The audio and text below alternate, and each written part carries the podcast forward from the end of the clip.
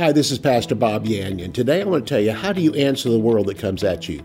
They're questioning us on every hand, trying to come against us, drag us over into psychology, psychiatry. But I just simply wanted to tell you don't get dragged into their territory, pull them into yours. Use the Word of God. What is your defense in standing up for the Lord Jesus Christ? It's the beauty and the power of the Word of God, which they cannot answer. Let's go to the Word of God together. For more than 40 years, Bob Yandian has been an expositor of the Bible, making seemingly complicated doctrine easy to understand. Grab your Bible and study the Word of God with Pastor Bob Yandian. Hello, this is Pastor Bob. Thanks again for joining us with Student of the Word. today I want to talk to you about there's a Greek word, apologia.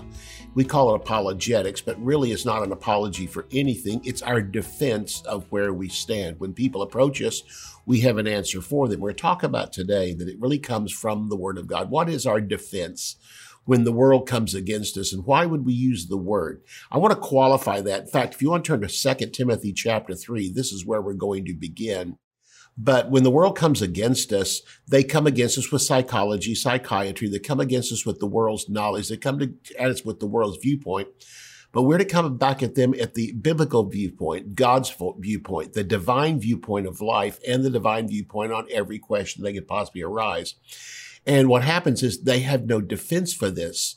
We're going to talk about that today. So while you're finding 2 Timothy chapter 3, let me just again greet all those who are joining for the first time.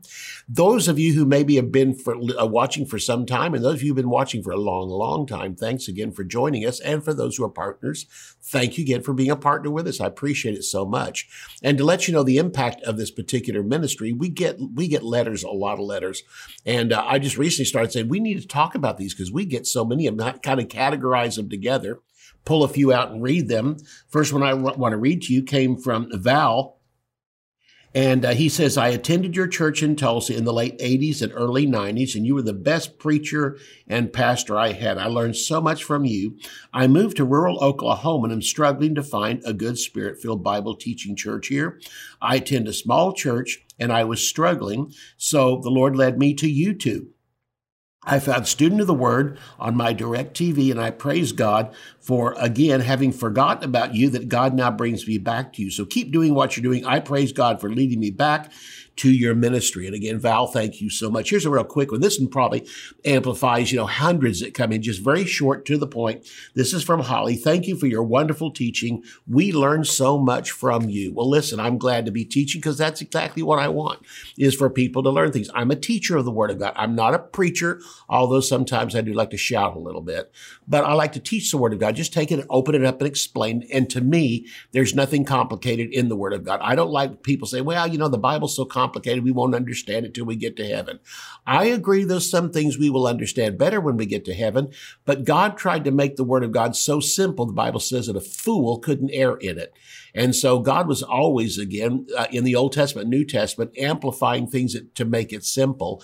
And Jesus, especially, since his ministry was just to people on the street, farmers and fishermen and uh, housewives and, and young people, he was constantly making it simple so they could understand with parables parables really brought it down to where the people could understand it. When Jesus said it's like throwing, uh, it's like throwing seed in the ground, the farmers all went, yeah. And when he says like throwing a, a net into the ocean, pulling in the fish, everybody went yes. And when he says like putting in uh, yeast into a loaf of bread, the, the women could, that baked could say yes. He brought it down to their everyday life when he saw that it was getting over their head. And the same thing is true today.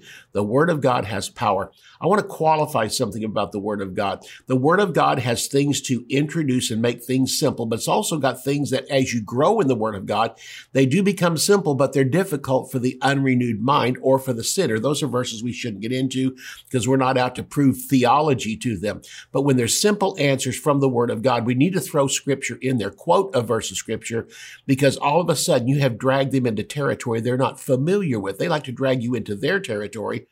And no, God says you simply bring them back. Jesus did this throughout the Word of God in his ministry, he would bring them over to the scriptural part and tie their hands. They wouldn't know what to do because there is no answer in the natural for the word of God. It only takes a simple yes, agreeing with God, and then your answers begin to come. Let's take a look at 2 Timothy chapter 3, verses 1 through 3. Knowing this, that in the last days perilous times will come. Folks, we are in the last days. These are perilous times. And you know this, they're not getting any easier. They're getting worse, but they're going to get worse before they get better when Jesus comes back and just takes over this planet. It goes on to say men will be lovers of themselves. Everything that follows this amplifies this one statement. People will be lovers of themselves. Everything revolves around themselves. Me, me, me, what I want. It goes on to say lovers of money, boasters, proud, blasphemers, disobedient to parents, unthankful. Unthankful means everything is owed me. Next of all, unholy, unloving, unforgiving. Notice this next word, slanderers. The weapon of the world is words. They use slanderous things that they're always looking for slander because most people aren't expecting it. They're expecting a dialogue and they don't get it. They just get this anger from somebody and to throw you on the defensive. So this is what slander is. It goes on to say, without self control, brutal, and despisers of good. But listen, what the word of God tells us also is their words should never hurt us. Look at 1 Peter chapter 3. I want to take a look at verses 13 through 17. And here it says in this verse of scripture, who is he who will harm you if you become followers of what is good? Now, this is followers of Jesus, and the good here is divine good. If you become a follower of Jesus and begin to follow the plan for divine good in the earth, who is he that's going to harm you? But even if you should suffer for righteousness sake, you're blessed. And do not be afraid of their threats or be troubled. Notice how they come at you, slanderous and with threats. But sanctify the Lord God in your heart and always be ready to give a defense to anyone who asks you for a reason for the hope that is in you with meekness and fear, having a good conscience. So when they defame you as an evildoer, those who revile your good conduct in Christ may be ashamed. So what do we use as a defense? We again come back to it's either the scripture or scriptural principles, something we have a foundation for.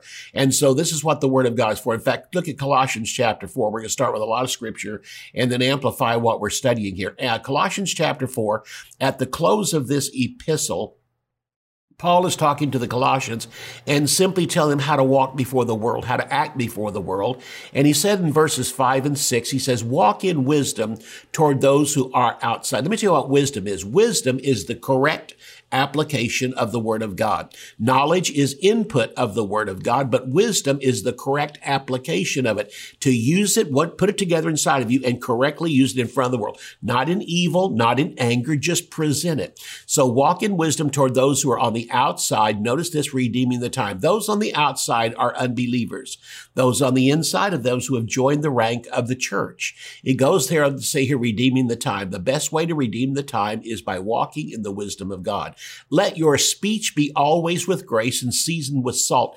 Two things are required when you talk to the world. Those outside. How do you do this? Well, let, first of all, let your speech be with grace. That means be loving toward them, be kind toward them, as Jesus Christ was whenever he witnessed to people, he was loving and kind toward them.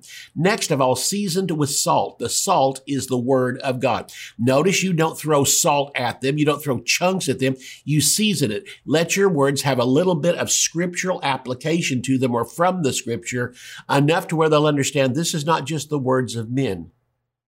He goes on to say that you may know how you ought to answer everyone, and everyone is a sinner and a saint. A sinner comes at you for salvation and argues with you, but a saint comes at you for wanting to live a sanctified life. You do, and they don't. So again, no matter who we talk to, whether it's a sinner or a saint, we should use the grace of God, the love of God, and again, you're going to attract more flies with honey than you do with vinegar. So you, you again come at them with the love of God.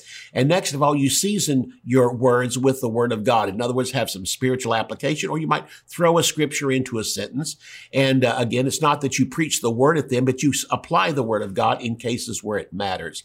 And so, so it says you ought to, you know, you will know how you ought to answer every man. In other words, you don't need to explain the word. You don't need to preach the word. You just need to let it out there. T.L. Osborn said one time, I was talking to him and he was telling me about the first time he went to minister and God had laid on his heart he would be a missionary, he would be an evangelist, he would have signs and wonders. And so he went to Tibet. This is the place he went there to minister to those that were there, those uh, those monks that were there. He said he got there and he said the thing the whole meeting was set up. He said all these monks were sitting in front of him in orange with their legs crossed as far as he could see. I mean hundreds and hundreds of them came to hear him and he said he preached the word that day. He said when it was all over, he gave an invitation and no one came. He said they all just sat there and stared at him. He went back to his room because no one came to get saved. No one came to get healed. He went back to his room and fell on the bed and began to cry and said, God, all this time, all this money, you talked to me years ago. I've been preparing all this time. This meeting has taken a long time to set up, invitations sent out, all these men coming. And I went to preach today and nothing happened. He said, Father, he said, I preached the word. And all of a sudden the Lord interrupted him, said, You didn't preach the word. He said, But Lord, he says, No, you didn't preach the word. He said, Yes, I did. He said, No, you didn't. He said, You explained the word. You didn't preach it. He said, you need to just let it go. Let it go by itself. By explaining it, you think it needs your help. God doesn't need your help in presenting the gospel. You just present the gospel in simplicity and just let it out. He went back the next day and said, I just let her rip. I, he said, I just told what the Bible said without going into an explanation. He said, by the end of it, the anointing of God was so strong there. Men were jumping up and running to the front of the place to receive Jesus. Signs, wonders, and miracles begin to happen. And the same thing is true with the word. You don't need to explain explain God. Just let it out there. Yet put the salt out there, but don't explain the salt. Just in other words, take the word of God and flavor what you're putting out there and let God's word speak for itself. We are to speak the truth in love. The world gives you lies in anger. God wants you to speak the truth in love. This is Ephesians chapter 4 and verse 14. In Proverbs chapter 15 and verse 1 says that a soft answer turns away wrath. That's just why, again, we give them loving answers. You know, there was a time when uh, Tom Selleck was on The View. And Whoopi Goldberg was just letting him have it. I mean, she was just coming after him everywhere. And Tom Selleck Again, I, I, don't know if he's a Christian or not. I know he's conservative, but he just sat there and he would not yield to her anger. He would not get angry back. And she kept trying from every direction and he would give a soft answer. And finally, after a while, she apologized to him.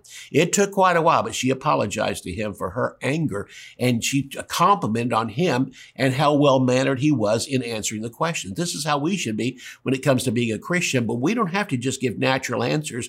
We can sprinkle the truth of God's word on there season our sentences with salt. And this is what God is saying. Uh, when we come back from the break, I'm going to tell you a story about when I went to Oklahoma City and spoke there and, an, and a description of what this is saying here and the power that it had. Matthew chapter 10 and verse 19 says that whenever you're brought before unbelievers, they're screaming and yelling at you. It says, don't think.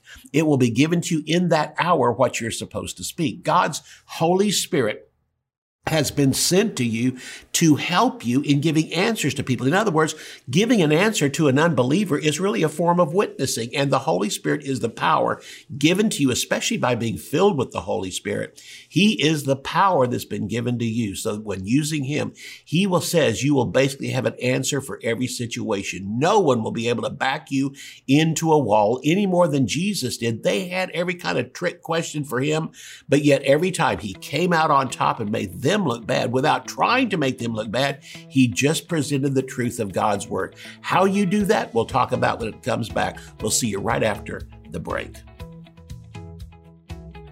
As believers, we are on this earth at this place and time for a purpose to go into all the world and preach the gospel.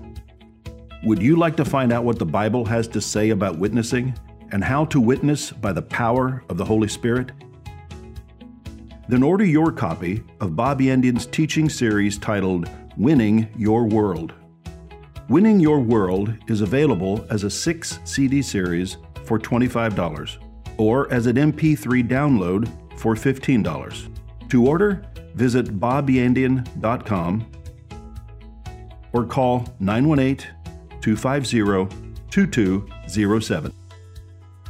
Theology Simplified is a practical guide to foundational biblical truth. Basic doctrines are not difficult, but easy to understand. They often become disguised as complicated or deep sounding words, but the definitions are simple. Pastor Bob makes complex theological concepts clear and practical. Eight crucial doctrines of the Christian faith are demystified redemption, justification, sanctification, reconciliation predestination, election, propitiation, and glorification.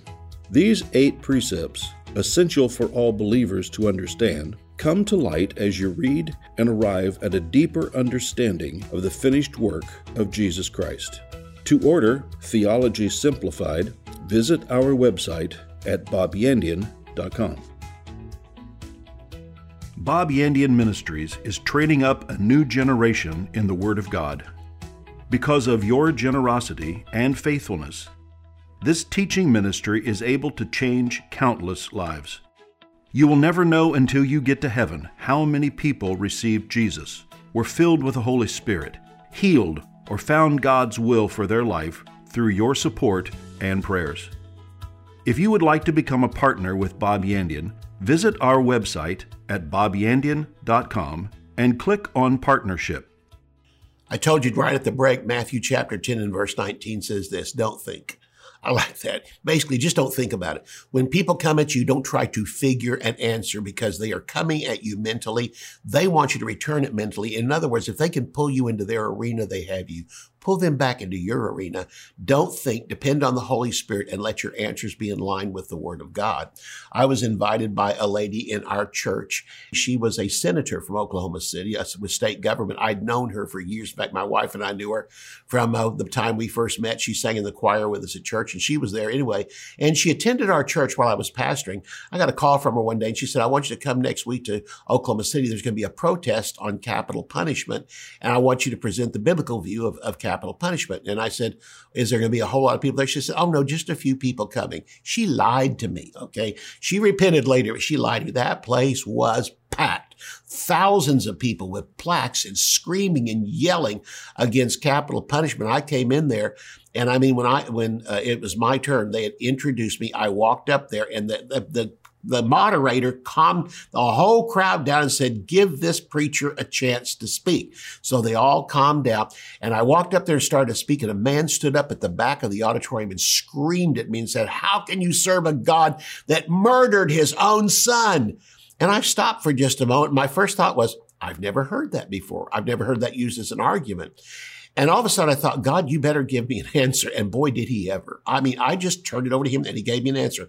I said, sir, Jesus did not die because God killed him. Jesus said, you cannot take my life from me. I lay it down when I want to. I pick it up when I want to. And on the cross, Jesus said, Father, into your hands, I dismiss my spirit. And he gave up the ghost. Jesus didn't, I said this, Jesus did not die because God the Father killed him. Jesus Christ died of his own free will. And because he chose to do that, he took the sins of everybody here, past, present, future, all of you, laid them on Jesus. And after three days and three nights, God raised him from the dead. God didn't kill his son. He raised him from the dead. And when he raised him from the dead, all sins were taken care of. All you need to do now is just receive him as your Lord and Savior. I said every head bowed, every eye closed. There must have been 12, 1300 people there that day. They all bowed their head. It was as quiet as could be. And I led them in a sinner's prayer. I expect to get to heaven and find out a lot of people on that day. That short statement that I made, backed by the word of God, changed everything around and went, what went from yelling and screaming by this one man went to dead quiet and then an opportunity to lead them to the Lord Jesus Christ. Those who despise you will try to pull you on their side. They'll pull you into psychology, but you're not a psychologist, so don't try to be. They'll pull you into a debate. You're not debating. Don't try to debate them.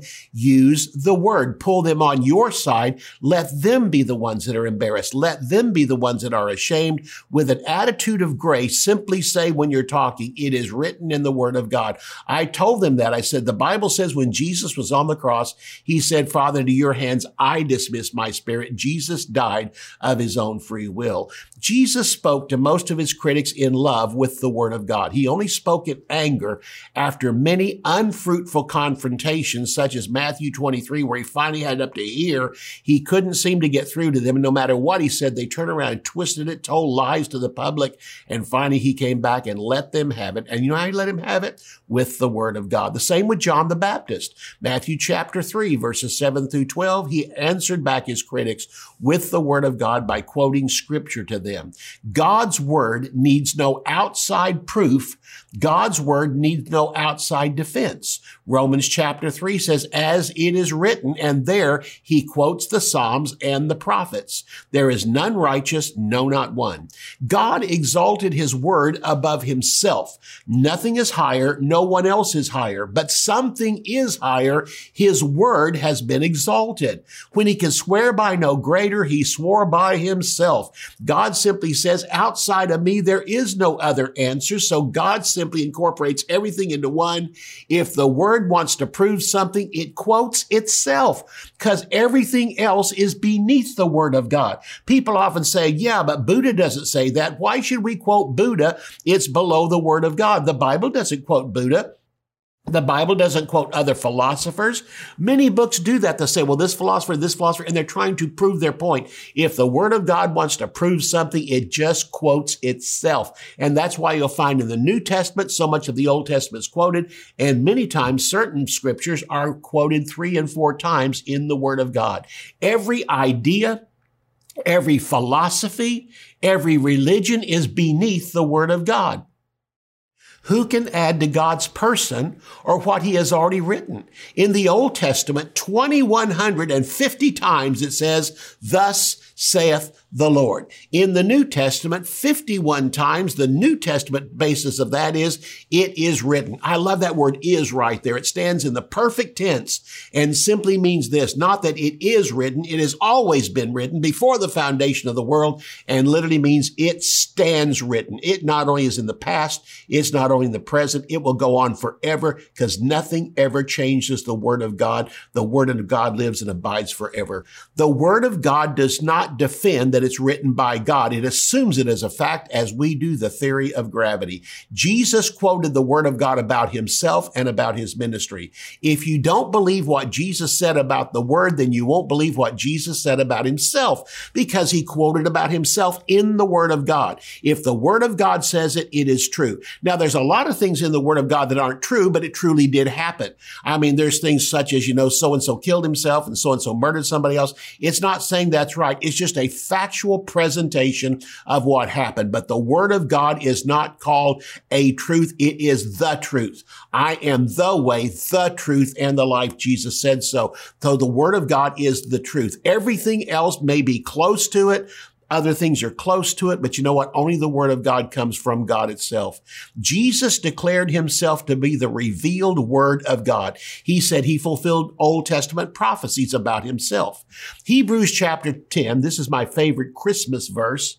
Hebrews chapter 10 verses 5 through 7 says this, when he came into the world, this is Jesus Christ as a brand new baby, when he came into the world and he was born of Mary in the manger, when he came into the world, he said, now, he didn't roll over and say this to Mary. She would have freaked out. He said it from his deity on the inside to the Father who had just sent him in and created a human body for him. He said when he came into the world, sacrifice and offering you did not desire, but a body you have prepared for me.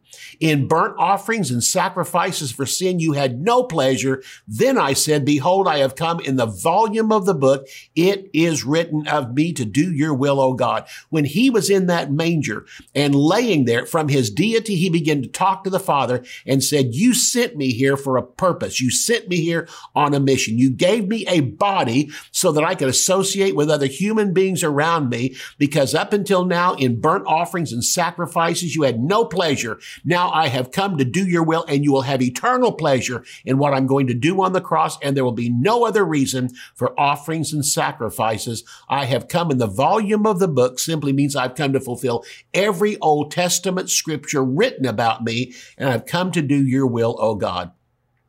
To verify that he was the son of God, he quoted the word. As a young boy at 12 years old, he spoke of his mission in the temple in front of the Pharisees and said he came to do the will of his father. At the introduction of his public ministry, he spoke to his hometown in the synagogue. He announced to sinners and he announced to saints the scripture he was reading from was fulfilled in their ears that day. He quoted Isaiah 61 and said, all these thousands of years since this was written, it's been waiting to be fulfilled. And today I stand here and I fulfill instill this in your ears. Boy, the people of his hometown were mad. They thought how arrogant this kid is. He's the carpenter's son. Our, our rocking chair was made by him. Our, our chest was made over there by him. And who does he think he is? And Jesus stood there and quoted and said, this day is this fulfilled in your ears. He used Isaiah 61 as the only proof of being Messiah. He didn't quote someone else, someone else. He simply pulled a scripture out of the word of God. And once you've done that, there is nothing higher that you need. Are you beginning to get some ideas?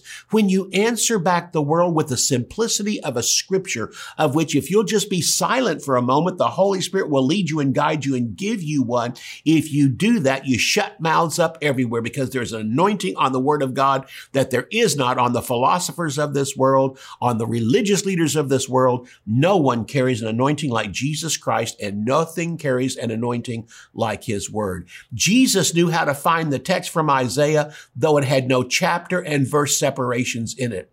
He is well acquainted and well accomplished in handling the verses. He quotes Isaiah. Why? Because he wrote it.